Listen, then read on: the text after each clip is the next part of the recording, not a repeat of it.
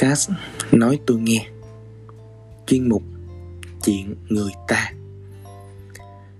Chuyện người ta hôm nay sẽ là câu chuyện của một bạn trai đến từ USA dành cho một bạn gái.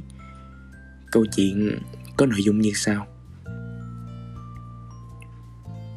Post này không phải cho em gái mưa. Lâu lắm rồi tôi mới đặt đích xuống và viết. Tôi nghĩ nó sẽ dài đó Nên nếu mà em muốn đọc tiếp á, thì tiếp tục kéo nha. Đôi khi tôi coi phim rồi thấy cuộc gặp gỡ tình cờ của mấy nhân vật trong phim làm tôi thích thú. Bởi vì nó thường sẽ mang đến mấy điều bất ngờ.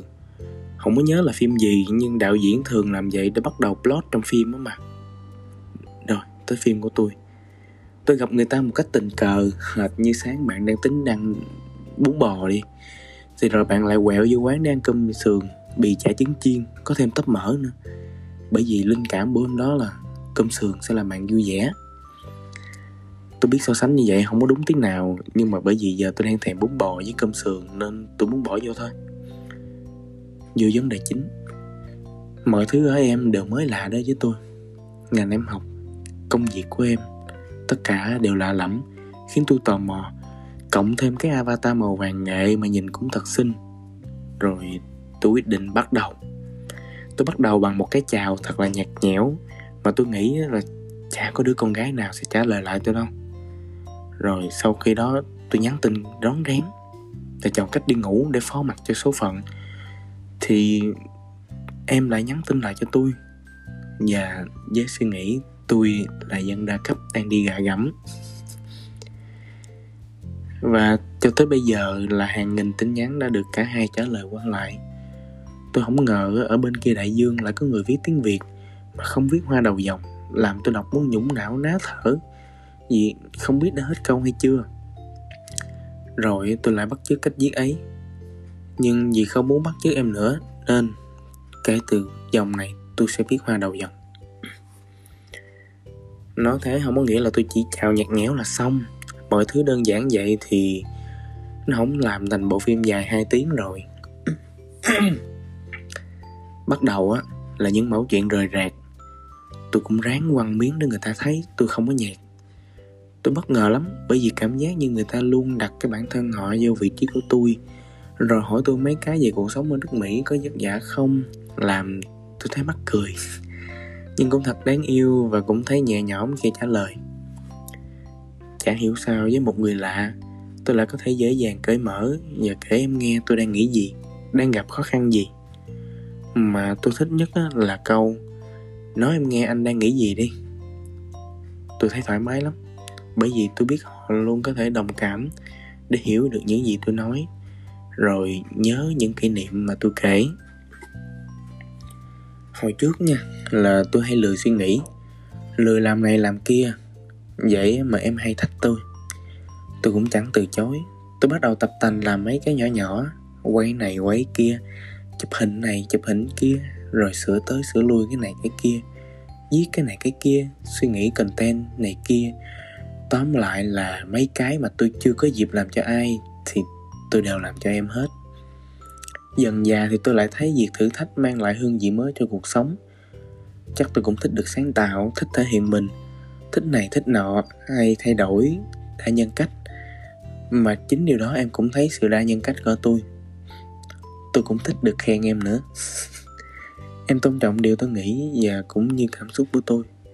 Mà người ta chưa bao giờ làm tôi thất vọng nha bởi vì họ luôn sáng tạo để nghĩ mấy cái thú vị khác, khiến tôi có thêm động lực to lớn để nỗ lực. Bình thường thì thật ra tôi cũng khá là ngại trong việc đối mới bản thân. Tôi không bao giờ nhìn mấy cái nhỏ nhỏ trong ngày mà cười hay là suy nghĩ về chúng. Cũng không có để ý trong tuần qua có gì mới lạ hôm, rồi giờ tôi phải làm sao này nọ. Mà bây giờ tôi hay làm như vậy rồi còn ghi lại quay lại để kể cho người ta nghe. Em làm tôi phải dừng lại phải ngắm nhìn mọi thứ xung quanh. Em, em giúp tôi nhận ra là à có những màu sắc mà tôi đã vô tình lãng quên theo thời gian. Rồi khi được làm những điều mình thích thì tôi cảm thấy vui vẻ lạ lùng. Giờ tôi lại muốn cảm nhận cuộc sống theo nhiều cách hơn. Em đã đánh thức con người tôi giống như cái báo thức đánh thức tôi vào mỗi buổi sáng mặc dù báo thức thì đáng ghét, còn em thì đáng yêu. Giống như cái cơn gió lạnh đánh thức tôi khi đông về. Đánh thức để thấy tâm hồn mình vẫn còn rộn ràng những màu sắc xến xúa. Mà phải nói lâu rồi tôi mới kết nối với một người dễ dàng như vậy á. Tôi tự do thể hiện mình khi nói chuyện, chứ không phải cố hiểu những gì người khác đang nói. Người ta ở cách xa tôi chục ngàn km nhưng mà mỗi lúc gọi nhau thì thoải mái dễ chịu, dễ cười, rộn rã và sung sướng. Một tràng cảm xúc đó có thể diễn tả như sau. Sau khi bạn ăn sáng bằng cơm sườn bị chả trứng chiên tóp mỡ xong thì bạn quay về nhà cuộn tròn trong chăn ấm áp mà ngủ tiếp bởi vì ở ngoài trời đang mưa lớn. Xin lỗi, giờ tôi vẫn còn đang xem cơm sườn dã man rồi sau khi ngủ dậy thì bạn xuống bếp và thấy mẹ đang dọn sẵn một tô bún bò nóng hổi mới mua ở quán hồi sáng bạn tính ăn. Tóm lại đó là sự thoải mái, dễ chịu mà tôi đang có với em. Mỗi ngày tôi đều cảm thấy điểm thú vị mới ở người ta. Cách họ suy nghĩ về một vấn đề, cách họ đặt đặt đối mặt với vấn đề đó, với những áp lực từ cuộc sống và công việc mà không than phiền bất cứ điều gì. Cách em quan tâm tới cảm xúc của người khác, cách em thể hiện tình cảm cho gia đình thật nhẹ nhàng nhưng rất ấm áp uhm, tôi thấy thật ngưỡng mộ khi em kể về những công việc dự án chương trình mà em đã thực hiện. Rồi cả việc em chăm sóc mấy đứa con em trong câu lạc bộ như thế nào. Nghe như một người má thật đông đầy tình yêu thương và nghiêm túc. Em cũng thật nhẹ nhàng và ấm áp làm tôi cảm thấy được bố về. Dù đôi khi tôi hơi sợ mấy lúc em nói chuyện một cách điềm tĩnh nhưng lạnh lùng. Có mấy lúc tôi kỳ kèo gọi tới một hai giờ sáng dù hôm sau em phải đi làm sớm, nhưng vẫn sẵn lòng ngồi nghe tôi nói. Rồi kêu, không, em không mệt. Đôi khi tôi giỡn quá đà thì sấm sét mây mù sẽ xuất hiện nhanh như cái chớp mắt trên bầu trời đang nắng đẹp. Lúc đó thì sợ thiệt. Thế nhưng rồi cô gái mạnh mẽ vui vẻ ấy cũng có những phút giây mong manh bánh bèo. Con người vỗ về hệt như màu vàng yếu xìu của nắng chiều chiếu qua cây chuối ngoài cửa sổ phòng anh mà khi đến chiều thì người ta thường nghĩ tối nay ăn gì?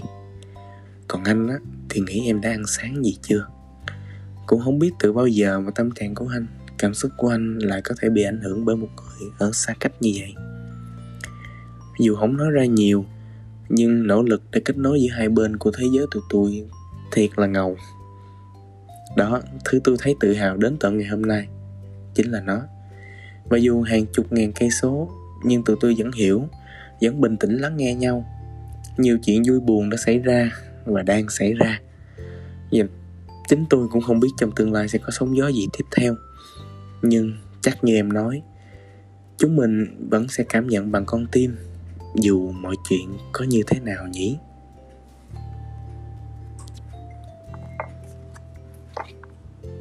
From Thành Võ 1 tháng 3 năm 2021 23 giờ 04 phút.